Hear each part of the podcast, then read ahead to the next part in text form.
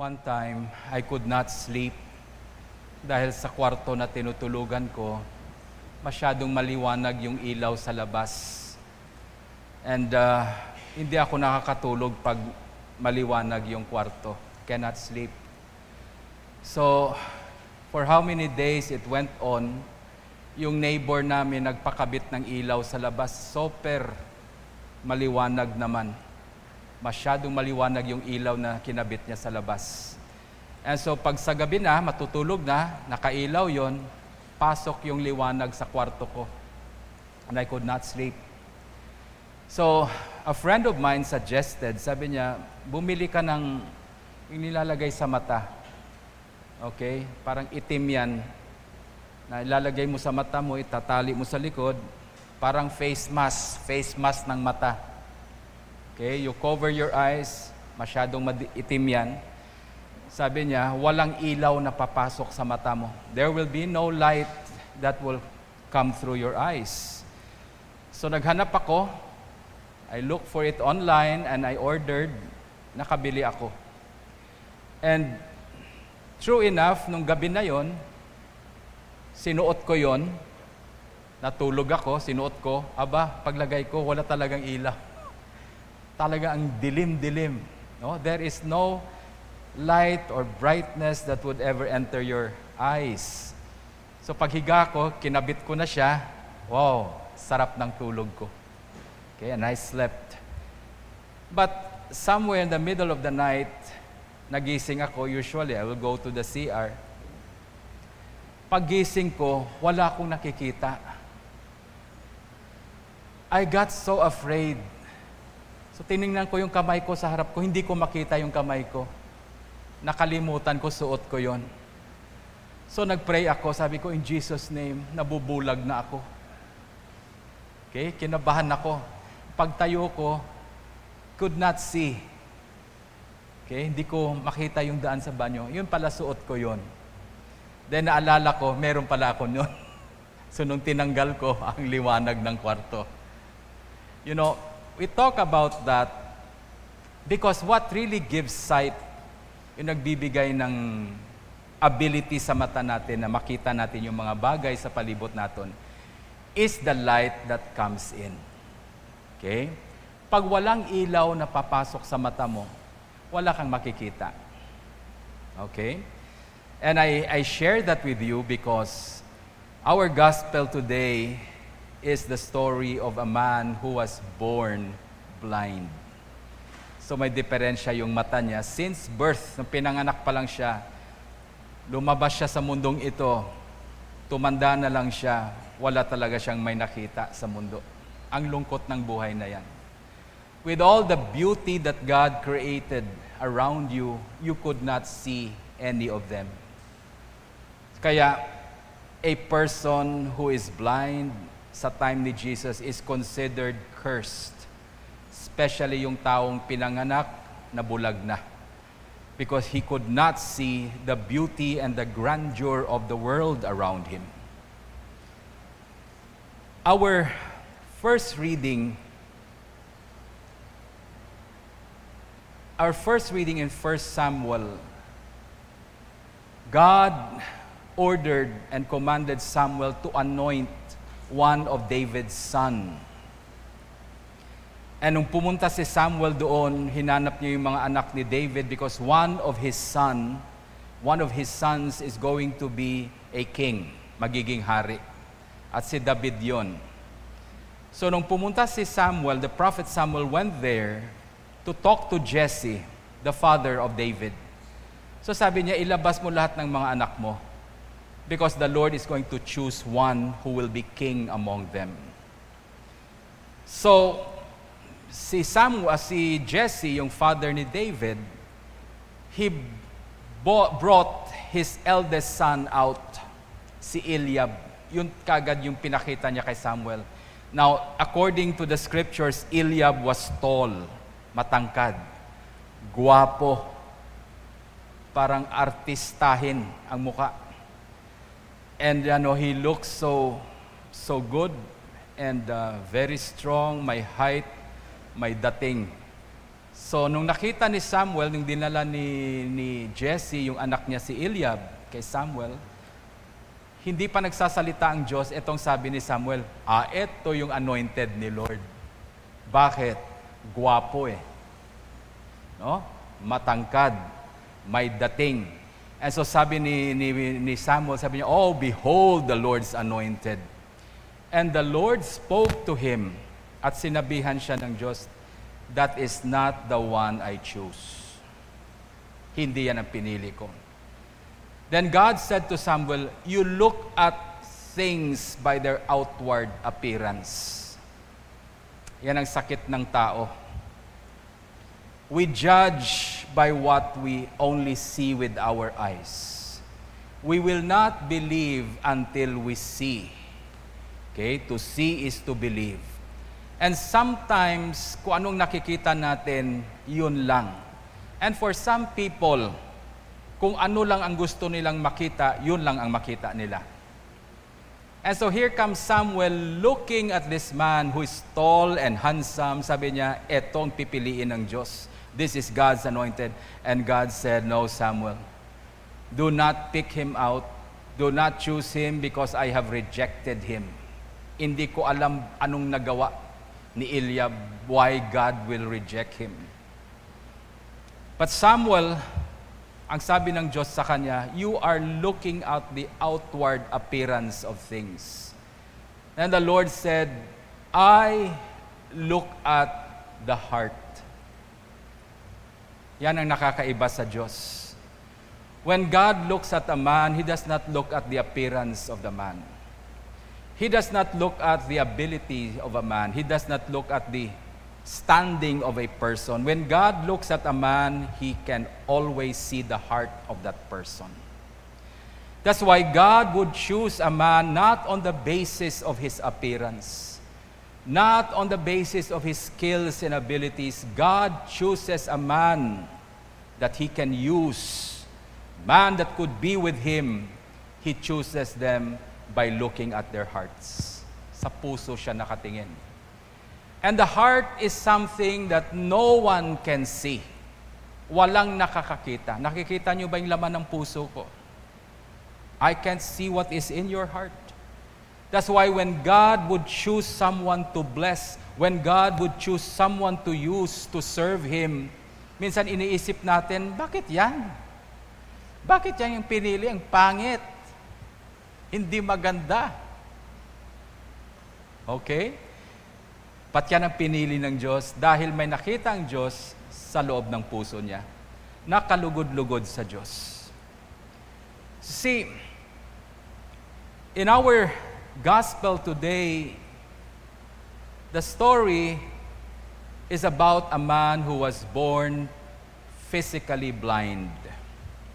And Jesus healed that man. Alam na natin yung kwento na yan. Okay? When Jesus healed that man for the first time, that man saw Jesus. Okay? And we know all the rest of the story. But today, we're going to talk about a different kind of blindness, which I believe all men are born with. And this is what we call spiritual blindness. Lahat tayo pinanganak dito, bulag. We are all blind. Not physically, because light can come through your eyes and you can see the wonderful things around you. But many of us are born spiritually blind.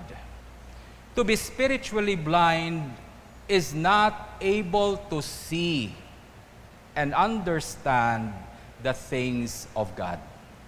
Hindi mo maintindihan talaga.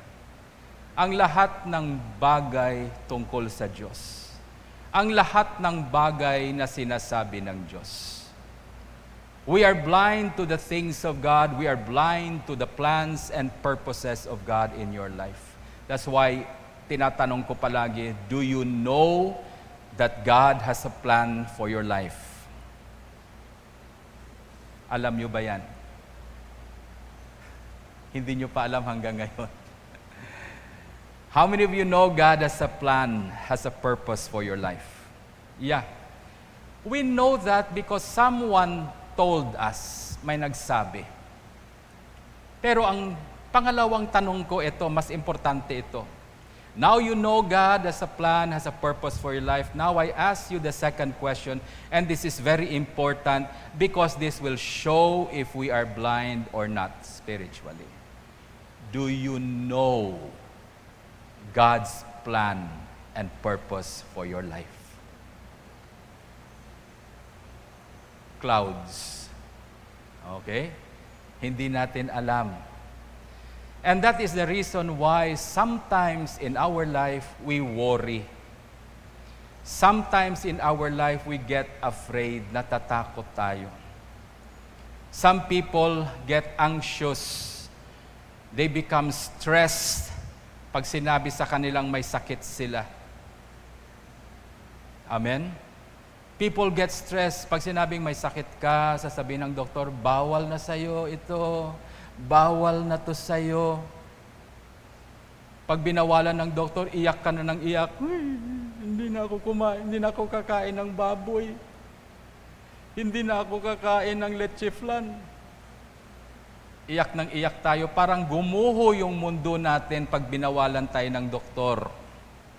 Not realizing the good news is, pag binawalan ka ng doktor na kumain ng mga pagkain, na bawal sa'yo, ibig sabihin may pag-asa ka pa. Di ba? Eh bakit malulungkot kung may pag-asa? May pag-asang gumaling. May pag-asang bumalik sa lusog yung katawan. But sometimes we cry when we, the doctor says, you know, bawal na to sa'yo, we become sad because we do not see the possibilities of getting well again. Bawal na to sa iyo, Father.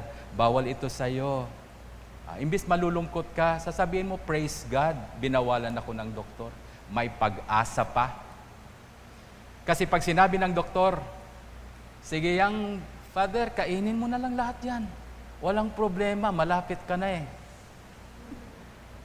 O sabihin ng doktor sa'yo, umuwi ka na lang sa inyo. Kainin mo lahat ng gusto mo ibig sabihin, wala ng pag-asa. Yan na yan. Amen? You see, we do not see things the way God would see them. Sabi nga, sabi nga sa scriptures, God looks at things not the way as man would see things. God looks at the inward rather than the outward. God can see spiritual realities Or in short, God sees the truth. Nakikita ng Diyos yung katotohanan. Kahit balutin mo ng kasinungalingan yan, kahit balutin mo ng kasangkatutak na kasinungalingan, yung katotohanan ay magiging hayag pa rin sa Diyos. He can see it. Amen? And all of us, as God's children, we are supposed to see the things that God can see. We can see the plans and purposes of God in our life. Ang sabi ng iba, hindi kasi yan nakikita, Father. Sino nagsabi sa hindi nakikita yan? Nakikita mo yan. But sometimes in our blindness, we refuse to let the light of Christ come into our spiritual eyes.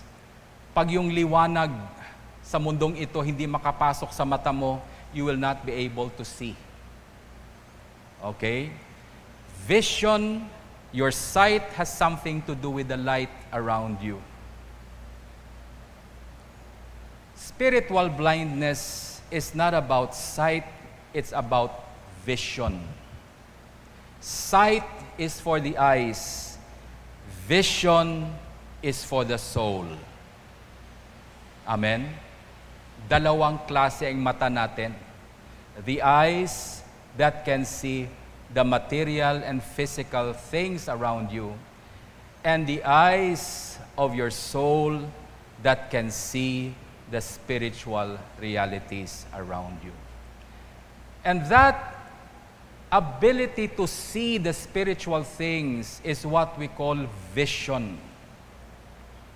Amen? Vision is not about prophecy. May mga tao ganun, Father, may vision ako sa iyo. Father, may vision ako. You know, puro na lang vision ang nakikita. Sabi ko, baka hindi na vision yan, baka ambition na yan. Okay?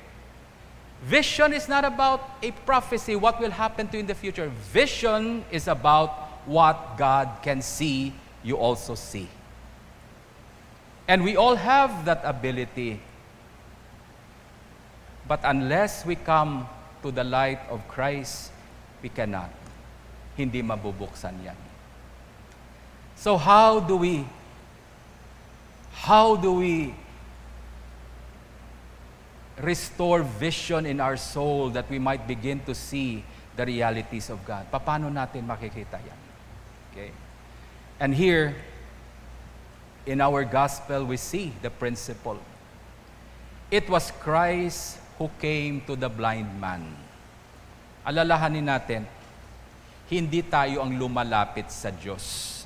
Siya mismo. Okay? Siya mismo ang lumalapit sa atin. It is God Himself who wills for us to see. It is God Himself who desires for us to have a vision in our life. Siya mismo ang may gusto niyan. That is why konting effort lang natin, tumingin lang tayo sa Kanya. Just turn your head to Christ and away from yourself. Kaya ito yung theme natin sa Lent. Get your mind away from yourself and focus your mind on Jesus. Jesus who would like to heal us of our spiritual blindness. In our second reading today, St. Paul speaks about the light of Christ. Sabi niya, you were once darkness. Nasa kadiliman kayo. You were once in darkness, but now you are in the light. And Paul encouraged us, sabi niya, walk as children in the light. Okay? Walk as children in the light. Walk as children with vision. Walk as people who can see what God can see. Yan ang challenge sa atin ni St. Paul. Minsan, nalulungkot tayo pag may mga bagay na nangyayari sa buhay natin. There are problems that come in our way that makes us sad without realizing, without seeing that those things that happen in your life, hindi lahat yan masama. Karamihan na nangyayari sa buhay natin na tinatawag nating masama ay hindi talaga masama. Yan ay talagang mabuti. Amen? But because of our spiritual blindness, we lose hope. We lose sleep. Hindi na tayo makatulog sa gabi. Kasi sa mga nangyayari sa palibot natin and we feel na itong mga bagay ay masama sa atin. I was talking to a friend of mine na natanggal siya sa trabaho niya. Nung natanggal siya sa trabaho niya, tumawag siya sa akin, and he was contemplating on committing suicide. Sabi niya, Padre, hindi ko na kaya to. Natanggal siya sa trabaho niya and he's tried to find a work na kagaya ng trabaho niya at kagaya rin ng sweldo. Wala siyang makitang trabaho. Sa edad namin, mahirap maghanap ng trabaho sa Pilipinas. Wala nang tatanggap sa'yo. And so sinabi niya, magugutom yung mga anak ko, my family will perish, I will not live to see my children suffer. So magpapakamatay na lang siya. And I talked to him, sabi ko, ano ba ngayon? Nawalan ka ng trabaho. So is it the end of your life? Sabi niya, oh, end na ng life ko. And we talk, sabi ko, di ba last year sabi mo wala kang time sa family mo? nalulungkot ka kasi yung mga anak mo lumalaki na, wala kang oras sa kanila. You're missing in the family time. You are missing out in the family time. Sabi niya, my children are growing fast. I don't have time. I cannot see them grow anymore. Nalulungkot daw siya. Sabi ko, now you lost your job, you can have time with your family. Sabi niya, oh, okay rin yun. At tutuwa ako sa mga bata, nakikita ko silang nag-grow na.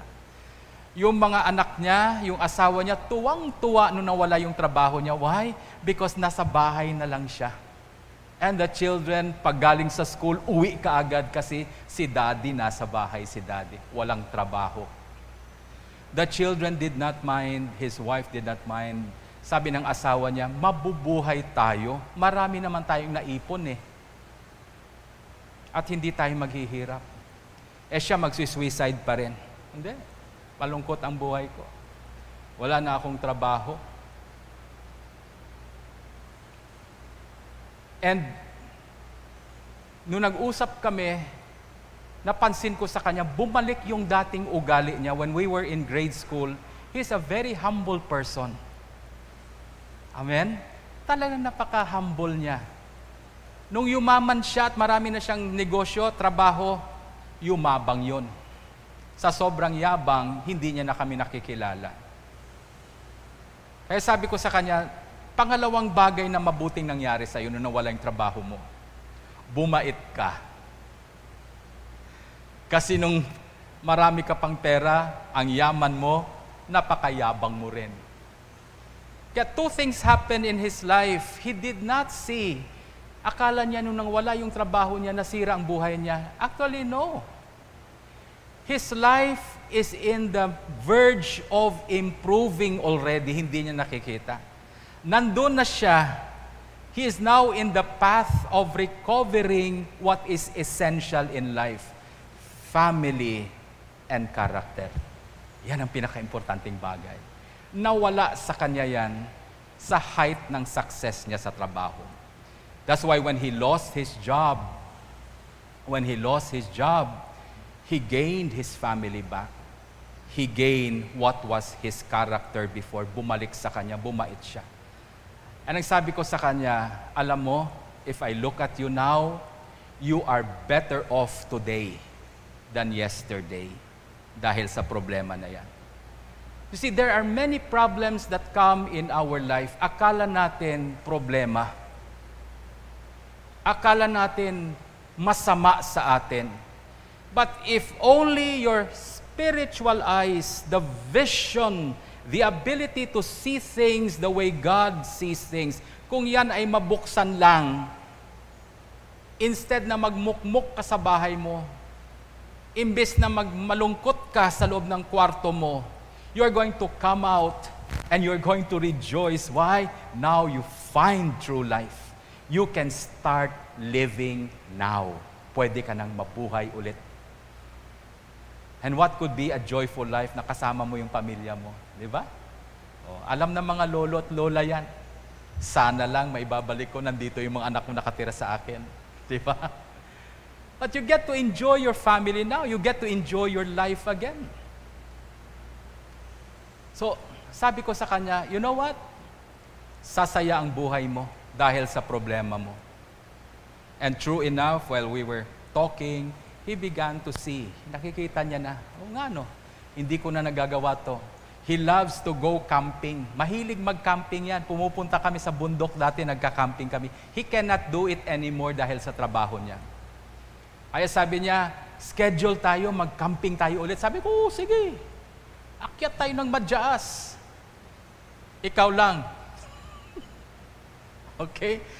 Uh, yun ang plano niya. Sabi niya, next summer, I will go up the mountain, magka-camping ako. Yung mga hindi mo nagawa sa buhay, kaya mo nang gawin dahil sa problemang dumating na yan.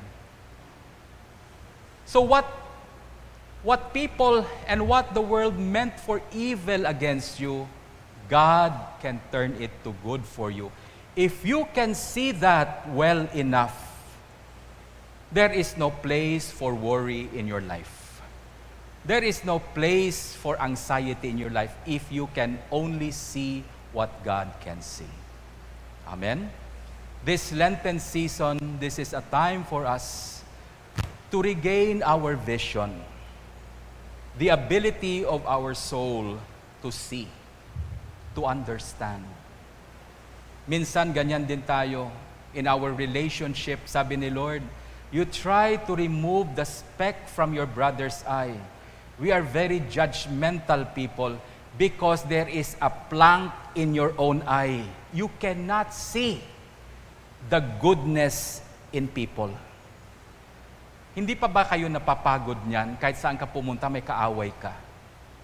E minsan tinatanong mo sa sarili mo, tinatanong mo sa pare, Father, bakit ako inaaway?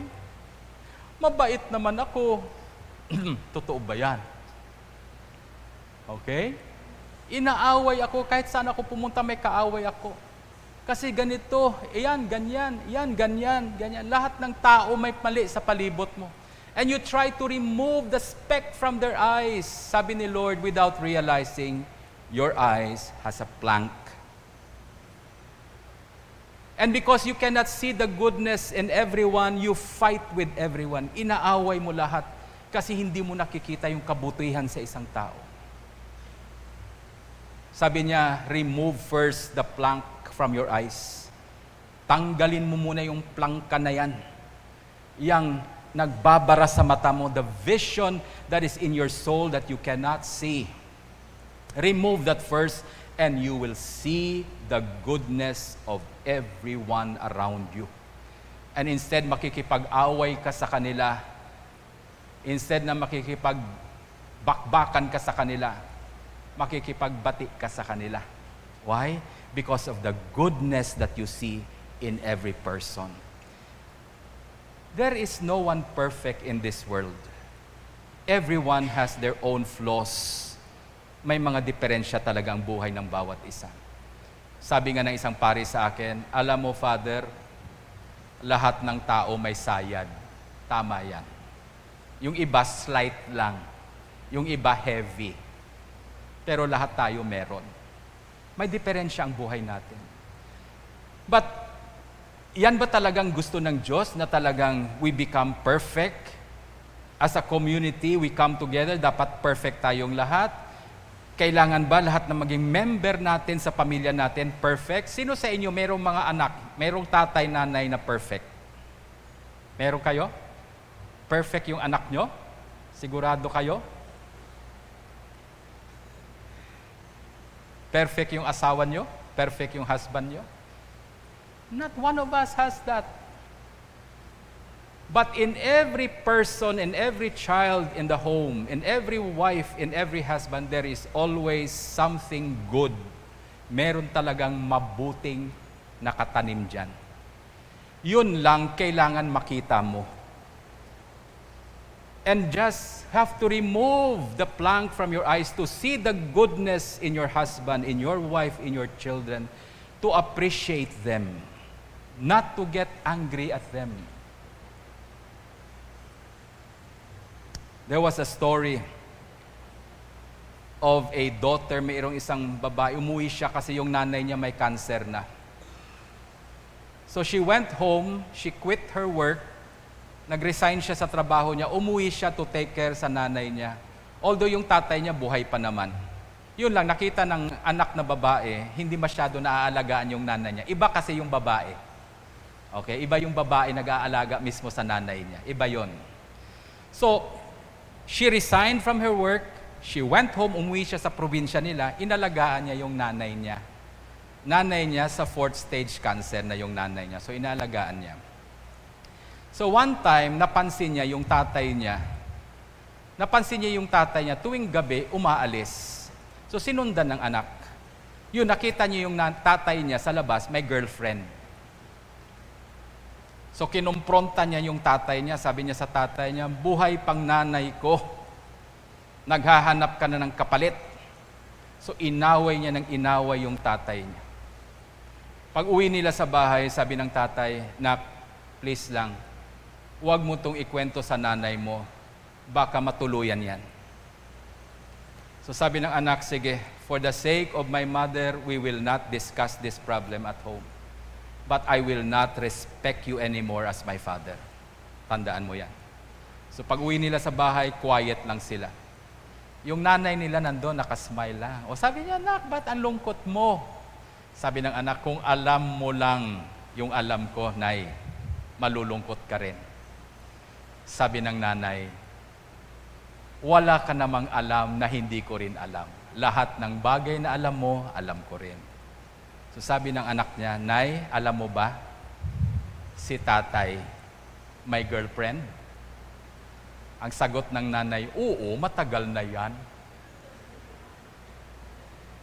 Nagulat yung anak, sabi niya, bakit may, alam mo pala eh, bakit hindi mo inaway yung tatay ko? Bakit hindi mo sinuntok? Bakit hindi mo sinipa? Bakit hindi mo pinalaya sa bahay na to? Etong sagot ng nanay.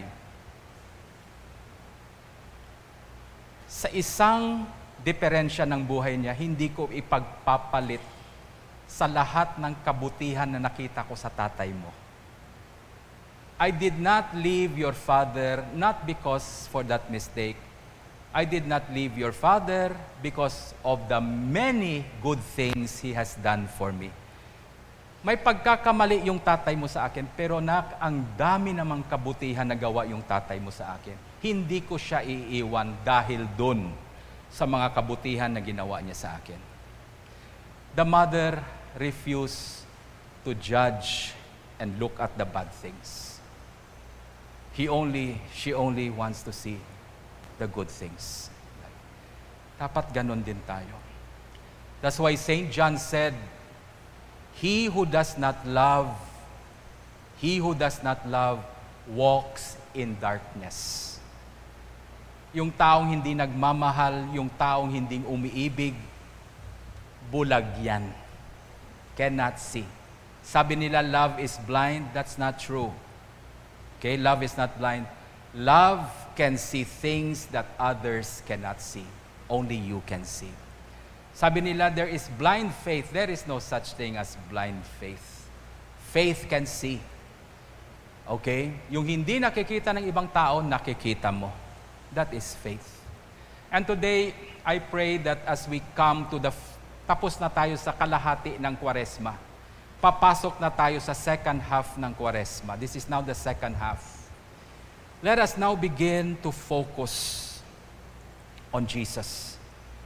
And we begin today on this Laetare Sunday to focus and rejoice that God revealed to us His love by sending His Son to die on the cross for us. Diyan tayo una titingin. May nagmamahal sa ating Diyos. God loves me. Amen? You begin to focus on that. Only see the thing open the vision of your heart and begin to see God who loves you. And that will remove the plank away from your eyes. And when you look around you, you will see the goodness of the people around you. Magiging masaya ang mundo. Hindi, hindi dahil sa circumstansya. Nagiging masaya ang mundo dahil sa ating vision. Yung binigay ng Diyos sa atin, the ability to see what God can see. Amen.